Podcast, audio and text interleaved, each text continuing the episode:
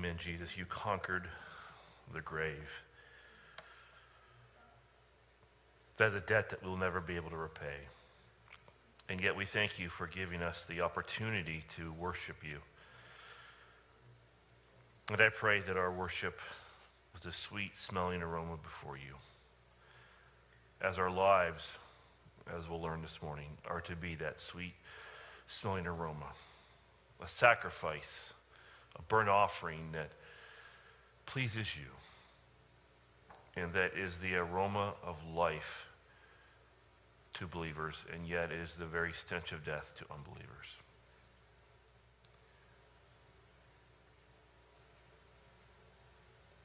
I ask, Holy Spirit, that you would fill me, empower me to powerfully preach the Word of God this morning. Lord, we need to be taught your ways. Your body needs to be strengthened and built up this morning. Lord, use us to advance your kingdom for the sake of your glory. In Jesus' name we pray. Amen. Take a seat if you would.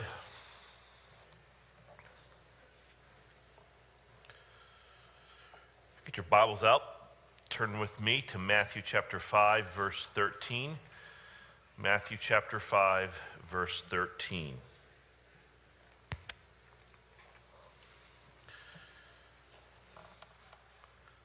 A very familiar verse. You are the salt of the earth.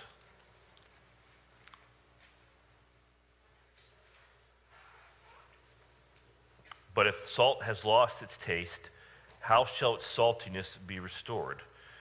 It is no longer good for anything except to be thrown out and trampled under people's feet. This is the verse that we'll be looking at this morning.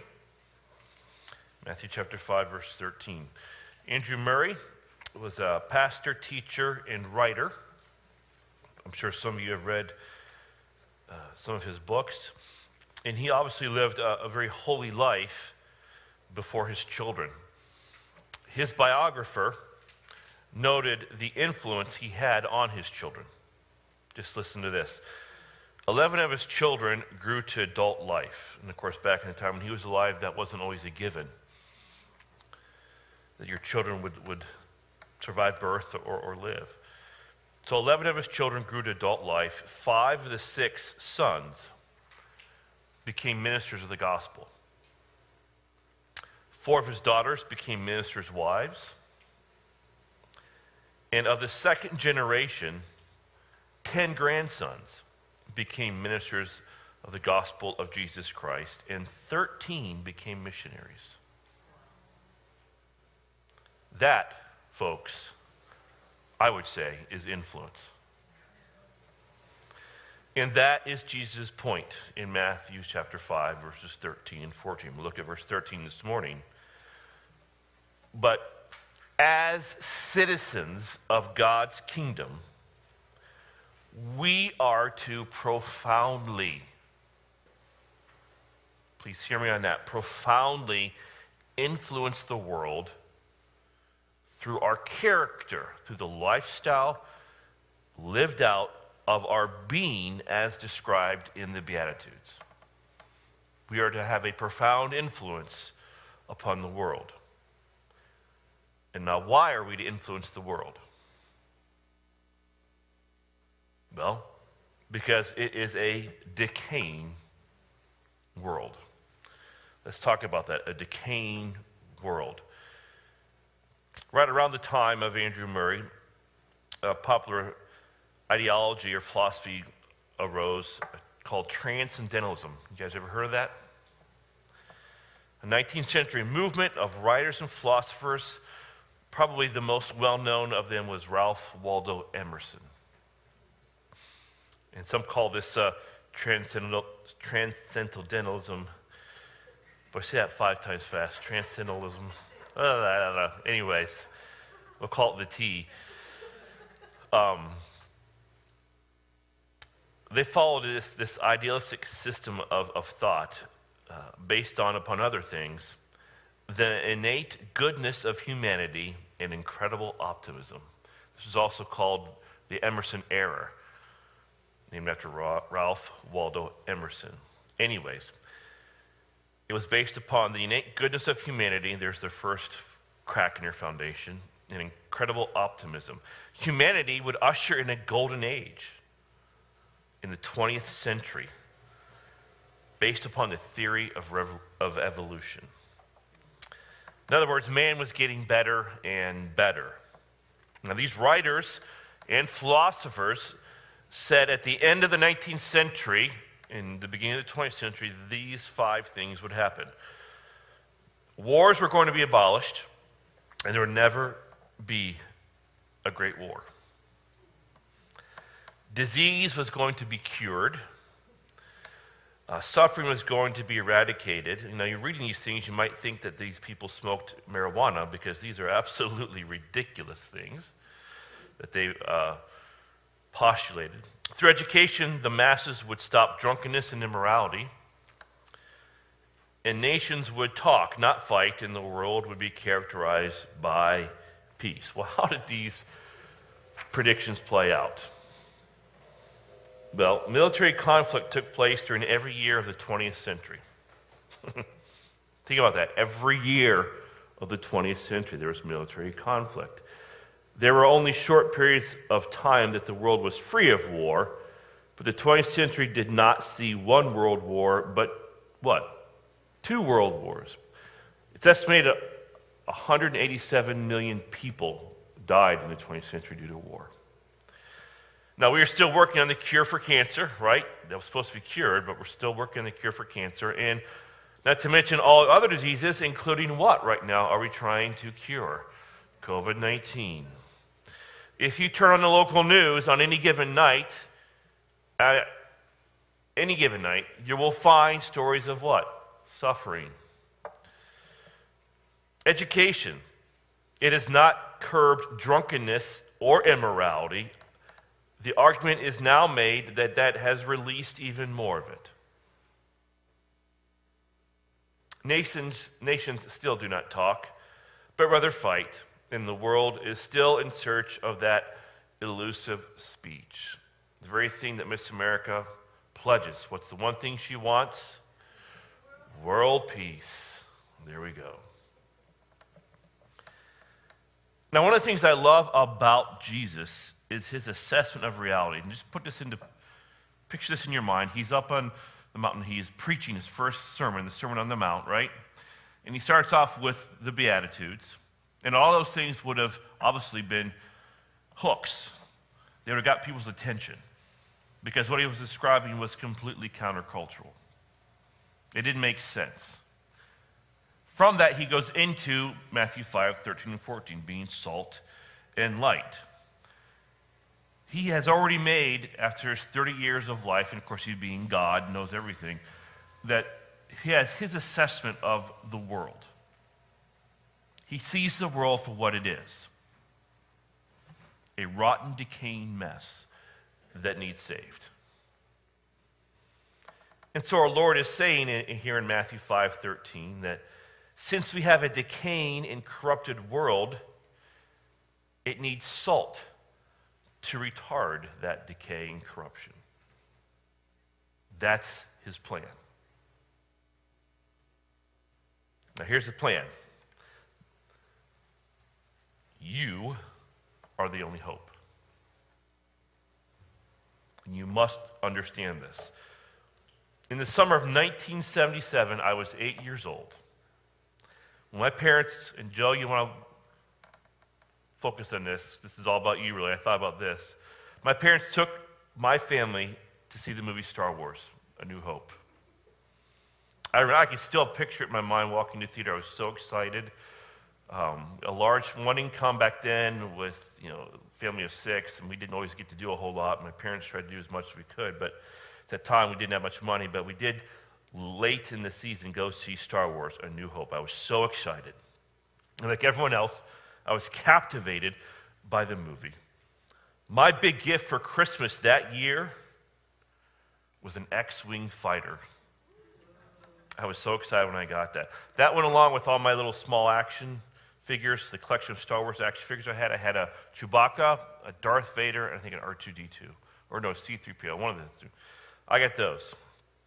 So I had a small collection of Star Wars action figures, and I was set. Here are some interesting facts about Star Wars, just to look this up, just to give you guys some information. Harrison Ford, who played who? Han Solo, as we know, he was paid $10,000 for Star Wars Episode 4, A New Hope. Think about that $10,000. After watching Star Wars, it's reported that James Cameron, the, the director, Titanic, Avatar, and so on, I think also the Terminator series, right? Decided to quit his job as a truck driver and entered the film industry after watching Star Wars. With inflation, the original Star Wars made the equivalent of $1.4 billion today. Think about that. But one of the most memorable lines of the movie, I, I still remember it, and you probably do. It's not any clever play on words or, or a gut busting joke, but a simple line that is repeated several times throughout the movie. I think it's three or four times. Princess Leia's ship is under attack from the Empire, and she has just downloaded. By the way, they don't use that word back in the movie, downloaded. They didn't know what that word meant. But downloaded information into R2D2 that must be delivered to the rebellion on Alderaan. Now, do you remember what she said? This is our most desperate hour. Help me, Obi Wan Kenobi. You're my only hope. Do you remember that line from the movie? Apparently, nobody other than Obi Wan Kenobi could complete the mission. There was nobody else. This is the same point, believe it or not, that Jesus is making in Matthew 5:13. By God's design, mind you. Are you ready? You. You are the only hope for the rotten, decaying world that we live in. The you, here's why I'm making a big point of this. The you in you are the salt of the earth, it's an emphatic pronoun. It means that you only are the salt. I've said it different ways from this pulpit. We're the only game in town. Remember saying that? This is another way of saying it better than I could ever say it, and it's by our Lord. You only are the salt. The you in Matthew 5:13 is also plural. It means Jesus speaking to a large following, a large crowd, a large audience. He's addressing all the citizens of his kingdom. The you is a collective effort to influence the world. By what? Being salt. Because what comes before the doing? The being. If you were to literally translate verse 13, it would be this The only salt of the earth is you. I mean, you just can't get past this fact.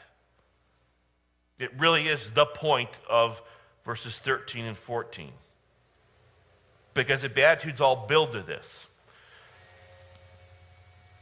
You're poor in spirit. You're born of your sin. All the Beatitudes. The being comes into what you do. You are the salt of the earth, and you and you alone. So, this is the responsibility of every citizen of, God, of God's kingdom. You are the salt of the earth. Let me put you this way you not governmental institutions, not educational institutions, not organizations, but you and you alone are the salt of the earth. By your being, again, you influence the world because the verb are and you are the salt of the earth, that stresses being. It's in the indicative mood, it's, it's a mood of reality. And all that fancy grammar language means this His followers really are the specific salt factor in this world. Let's live it in reality. you want the reality, you want the truth, you are it. so those who live out the Beatitudes, not might be, but actually are the salt of the earth. It's not that you might be, you are the salt of the earth. Furthermore, guess what tense that verb is in? Past or present? it's present tense, yeah. It's a constant condition, meaning that your saltiness, you're continuing to be salty. You're continually to be salty. You're to continually to be salty. It's the lifestyle of every citizen of his kingdom, every day of their life on earth. And let me add this as well it's not what we should be, it's what we are. Like it or not, you're the salt of the earth. Here's a question, and it's the only question that, that is relevant it's whether you're salty or whether you've lost your salt flavor. That's a question he's posing. So, let's take a moment. Let's talk about what I call just the facts of salt. Just some interesting points I think will give us a better appreciation of what he means by you are the salt of the earth. Salt, of course, especially in our time, but especially, you know, back in the time of Jesus, it was very, very valuable. Salt has always been valuable in human society. Now, while today we may complain if there is no salt on the dinner table, because it's important to us to do what with salt? Season or flavor our food, right? But in the time of the Greeks, salt was considered to be important for a different reason. It was considered to be divine. The Romans said nothing was more valuable than sun and salt, because in a day without refrigeration, the only way they could preserve meat was to what? They would salt it. Yeah, they'd take the salt, they'd rub it in there. Roman soldiers were paid with salt, and if you were a lousy soldier, then you weren't worth your salt. Salt was used throughout ancient society as a sign of friendship. There were salt covenants. Even today in the Arab world, if a man partakes of salt with another man, that means that they are under each other's care. Did you know that? Yeah. And even if an enemy came in and ate with a man and ate his salt, that man would be obliged to care for that enemy as if he were his friend. So salt was very valuable. And obviously, the idea is if we are the it, if it's you and you alone are the salt of the earth, then obviously Christians are very, very valuable because it's only us, through our character, that is retarding the decay and the corruption in this world. Obviously, salt flavors. Second point. The Apostle Paul understood this. This is why he wrote, Let your speech always be gracious, seasoned with salt. Yeah. So you may know how you ought to answer each person. So just as salt seasons food to enhance flavor, Paul is saying that the believer's answers are to be enhanced with grace. It means wise or appropriate words as fits the occasion. In other words, it's the kind of language that it's most likely to provide the most attractive defense of the Christian faith. So we are to flavor life through our words. Salt also purifies. I don't know if you knew that or not. Paul wrote this to Timothy let no one despise you for your youth but set the believers an example in speech and conduct in love and faith and purity. The Romans connected salt with purity due to its glistening whiteness and because it came from the purest of all things, the sun and the sea. Salt was the most primitive of all offerings to their gods. At the end of the day, the Jewish sacrifices were offered with salt. So then, if Christians if the Christian is to be the salt of the earth, obviously this would imply what? Our lifestyle must be holy, it must be pure. Let me just read to you an obscure passage that talks about, combines the idea of holiness and influence in the life of Elijah. It says, One day when Elisha went on to Shunem, where a wealthy woman lived who urged him to eat some food. So whenever he passed that way, he would turn in there to eat food. And this is about this is the lifestyle of Elisha. This is what the text says, verse 9. And she said to her husband, and again, just think about the influence here. Behold, now I know that this is a holy man of God who is continually passing our way. Something about Elisha's lifestyle oozed this holiness, this purity. He'd have to say a word, she just knew. He was holy. That's influence. But salt also, this is a part of salt that we may not like, also from a spiritual sense, it stings. You never pour salt in an open wound, right? because salt stings. But they did, and if you're in an emergency, you can, and it's a good thing to do. Well, why? Because some bacteria are what? Salt sensitive.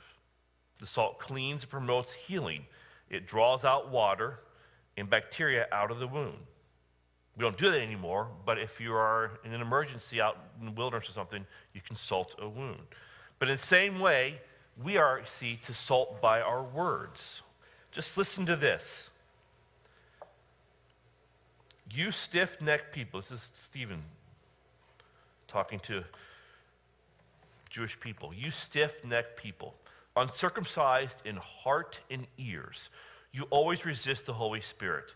As your fathers did, so do you. Which of the prophets did not your fathers persecute? And they killed those who announced beforehand the coming of the righteous one, whom you have now betrayed and murdered. You who received the law as delivered by angels and did not keep it. Now, when they heard these things, they were enraged, and they ground their teeth at Stephen. But he, full of the Holy Spirit, gazed into heaven and saw the glory of God and Jesus standing at the right hand of God. Now, who would ever connect such direct words, stinging words, critical words, Words that cut to the very issue, cut to the bone, get right to the heart of the matter, with a man who was full of the Holy Spirit. When we speak the truth, we can convict people of their sin. Even though the words sting or hurt, because so often we don't want to offend, right? The motivation behind the words in this passage is the Holy Spirit. Stephen spoke these words while being full of the Holy Spirit. See, by our words, we can and should sting, call people to repentance and to faith in Jesus Christ. But we are also to be salt by our lifestyle. Billy Graham was playing golf in foursome years ago with a friend and two other players. And after finishing 18 holes, one of the players quietly complained to his friend about the Reverend Graham. Who does he think he is to speak to me that way about my sin? He said with an angry tone in his voice. Curious to know what Billy Graham had said to his friend, he asked, What did he say to you? To which his friend responded, Nothing.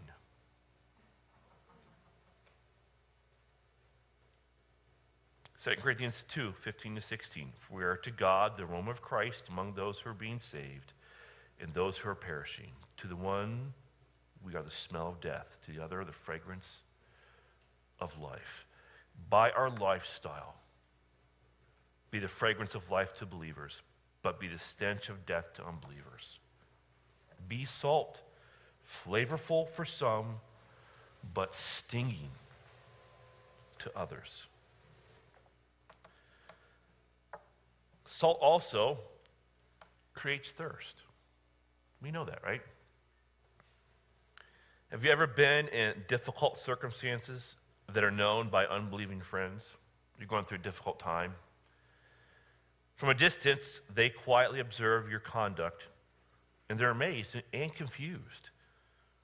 So they finally ask you, Why do you have such a peace about you despite your circumstances? You see, this type of spirit empowered life it's attractive. It reveals that you have something that they don't have. And what you have, hopefully, they want. In that sense, you're being salt, creating thirst. But I believe that our Lord's primary reason, amongst all the uses of salt, is salt preserves. That's probably his intent here in this passage. As I told you, they used to rub the salt into the meat to preserve it. In other words, we are to be an antiseptic in the world to slow the decay or to retard the corruption of the world. Just listen to this. I'm giving a, a, a little bit of a longer example of this.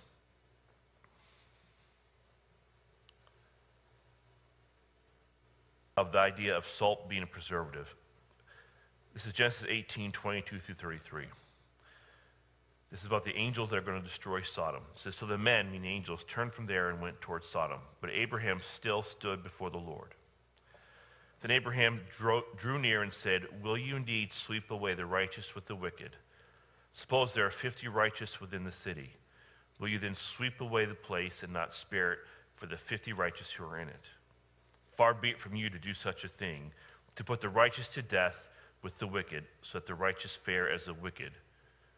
Far be that from you. Shall not the judge of all the earth do what is just? So, in other words, Abraham is talking to who? Probably the pre incarnate Jesus Christ, talking to God. Okay? And this also typifies and is a symbol of, or example of, Christianity is a relationship with God. He is talking to God. And actually, he's not even talking really. What's he really doing here? He's negotiating, right? He is negotiating with God. Here's our Lord's response. And the Lord said, If I find at Sodom 50 righteous in the city, I will spare the whole place for their sake. Abraham answered and said, Behold, I have undertaken to speak to the Lord, I who am but dust and ashes. Suppose five of the 50 righteous are lacking. We destroy the whole city for a lack of five? In other words, now I'm going down to what? He said, I will not destroy it if I find 45 there. Again, he spoke to him and said, Suppose 40 are found there. He answered, For the sake of 40, I will not do it. You know, I want Abraham as my real estate agent, right? To negotiate for me. Then he said, Oh, let not the Lord be angry, and I will speak. Suppose 30 are found there. He answered, I will not do it if I find 30 there. And the Lord's patience is astounding.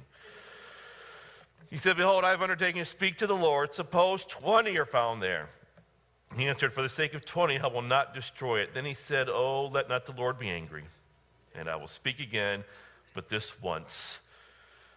Suppose 10 are found there. So we went from 50 down to 10.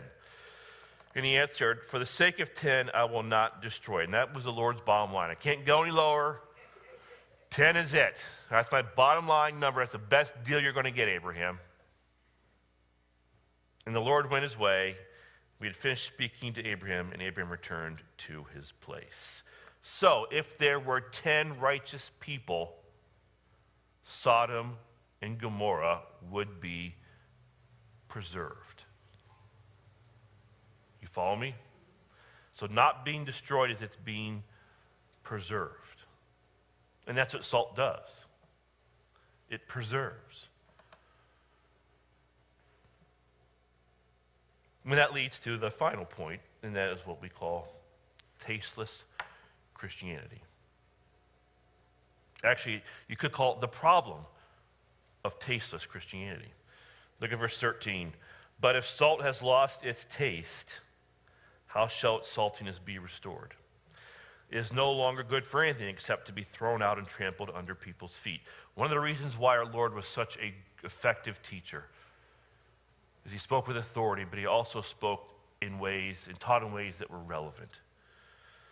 Obviously, salt can lose its saltiness. We know that, and so did the people of Jesus' time. But what did they do with tasteless salt? Well, they did two things, history tells us. They would mix this tasteless salt with gypsum. You've heard of gypsum before?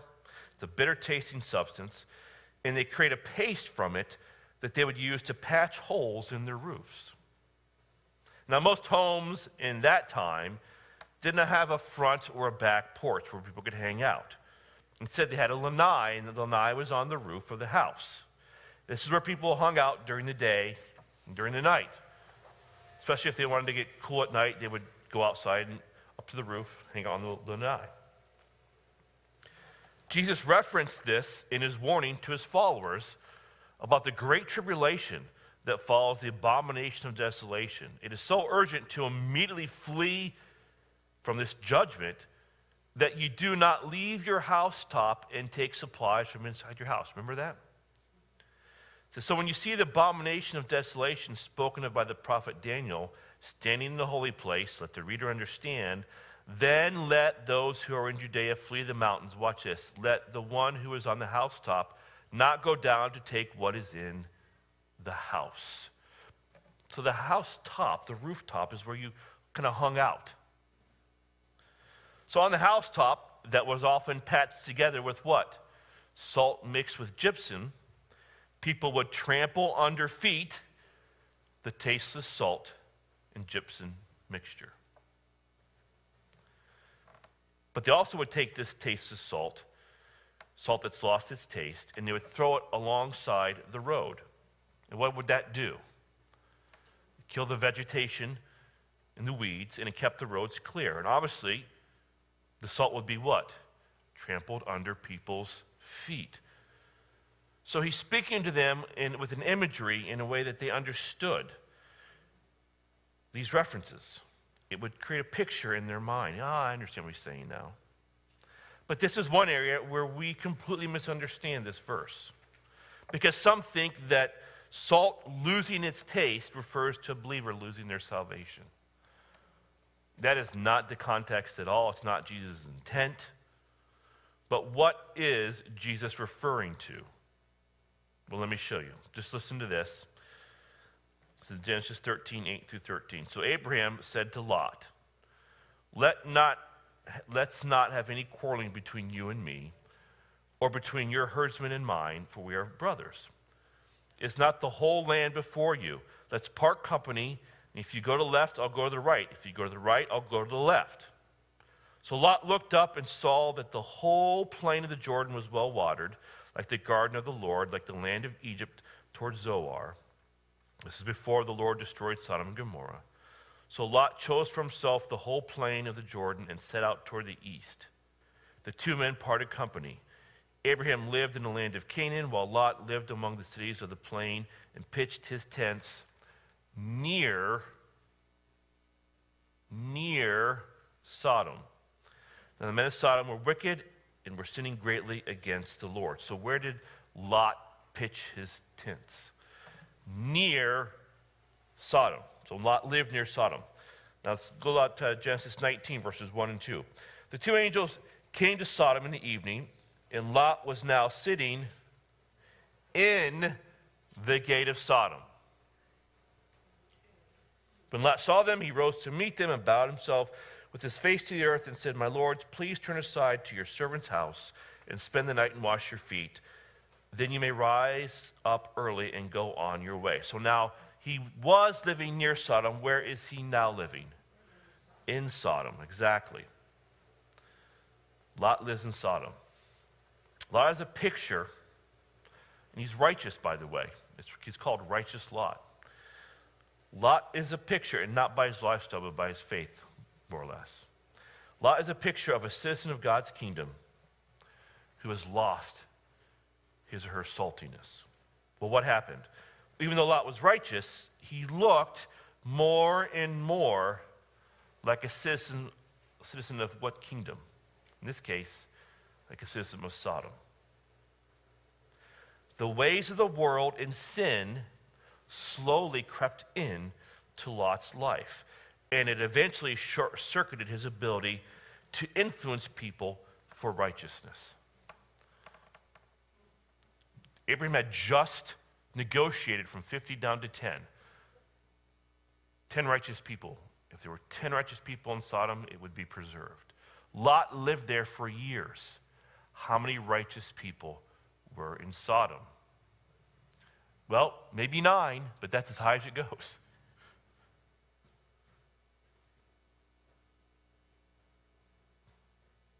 So, in all that time, Lot lived in Sodom. He was not able to influence just 10 people. Because if there were, God would not have destroyed Sodom and Gomorrah. So it's a delicate balancing act to be what? In the world, but not of the world. Jesus said this I do not ask that you take them out of the world, but that you keep them from the evil one. So for his citizens, don't take them out of the world. Well, why would he say that? You're the salt, but protect them from the evil one. It says, They are not of the world, just as I am not of the world. Sanctify them in truth, your word is truth. So, in other words, while they're in the world, sanctify them in truth, transform them. Let them grow into holiness. Because as you sent me into the world, so I have sent them into the world. Don't take them out. We're sending them into the world because they and they only are the salt of the earth. You are the only hope. That is who you are. James put it in simple terms You adulterous people, do you not know that friendship with God, or friendship with the world, is enmity with God? So you cannot be friends with the world and friends with God. That's the problem of tasteless Christianity. And this is God's ultimatum. There is no middle ground. It's an either or friendship. We must live in the world, but be distinct from the world. And that's not easy. If we are to fulfill the mission that Jesus entrusted to his followers in this world, then we cannot be corrupted by the world. We cannot adopt the ways of the world. And as for some of you learned, it was also, it extends as far as even your voting. Educate yourself what the parties stand about. Vote biblically. But practically, what does all that mean? That means that we cannot drink of the world's morality or materialism or self centeredness or easy solutions or its philosophies. We don't think that way. Now, there's a lot of unnecessary confusion in our world about a person's identity, right? Namely, the gender identity. A, it should never be. Your physical identity is one of the simplest things in the world. You either are a male or you are a female, right? But our messed up world, our postmodern world, has confused this in its stupidity. But it's not only confusing, it's also destructive. The actual physical gender identity crisis, it threatens to destroy the world particularly women's sports. These are all over the internet. The, consider the case of Rachel McKinnon. Rachel McKinnon is a philosophy professor at the College of Charleston. She was born as a biological male and considers herself a trans woman. She also considers herself a world champion in women's cycling and often brags about her, her achievement on Twitter. Uh, as you can imagine, you think that went over well with the actual other female competitors? No. Well, her response to them, particularly the one who finished in third place, who was an actual biological female, was this. Now, listen to this. We have no idea why men on average outperform men. I think a lot of the gap is sociological, not biological. We have no idea why men outperform women in sports. No, Mr. McKinnon, we do. men are bigger than women. We have more muscle mass. Skeletal muscle constitutes about 42% of a man's body, but only 36% of a woman's body mass. I mean, that is basic textbook anatomy and physiology. And what is interesting is what a response was from Dr. Kathleen Stock. She's a she identifies as a lesbian, not queer, so she's not like a believer or anything or a conservative. But she also, also is a philosophy professor. This is what she said in response to Dr. McKinnon's boasting. You ready for this? You beat a bunch of females due to genetically endowed features none of them could hope to have. God bless her. She spoke the truth, right? Now, this postmodern world that we live in, and the way of the world, which is not to be our way, you should know what Dr. McKinnon's response was? Do you think it was responsibility? Or was it blame? This is what she fired back on her Twitter account. Professor Kathleen Stock has gone full transphobic bigot on me. This is the way of the postmodern world. You proclaim the truth, and what happens? You're labeled a bigot. That is the way of the world. The arguments like these, disgustingly so, are being played out across the world. The physical gender identity issue, it will destroy women's sports. My point is this is that true identity matters. I'm not talking about physical identity here. We're beyond that. Spiritual identity, who you are, it's under attack. For the citizens of, God, of God's kingdom, identity matters. You see, at the moment of salvation, who are you identified with? With Jesus Christ. God gives you his son's righteousness and sees you as he sees his son, Jesus Christ. So, how you identify yourself is at the core of who you are.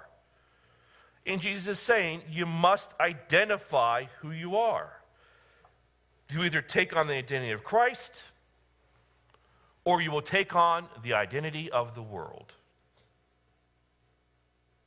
Christ isn't confused, the world is confused. And this is the hard question that really Matthew 5:13 asks us. When we choose to identify with Christ and we lived out this beatitude life, we will be different. But not all believers make this choice. They look an awful lot like the world. And by doing so, what ultimately in the end are we doing? We are adding more confusion to an already confused world. Francis Chan said this. I want to close with this simple quote Something is wrong when our lives as believers make sense to unbelievers. Something is wrong when our lives as believers make sense to unbelievers. We are to be different countercultural, a mystery.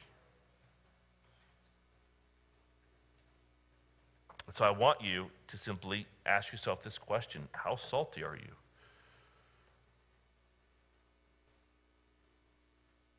How salty are you?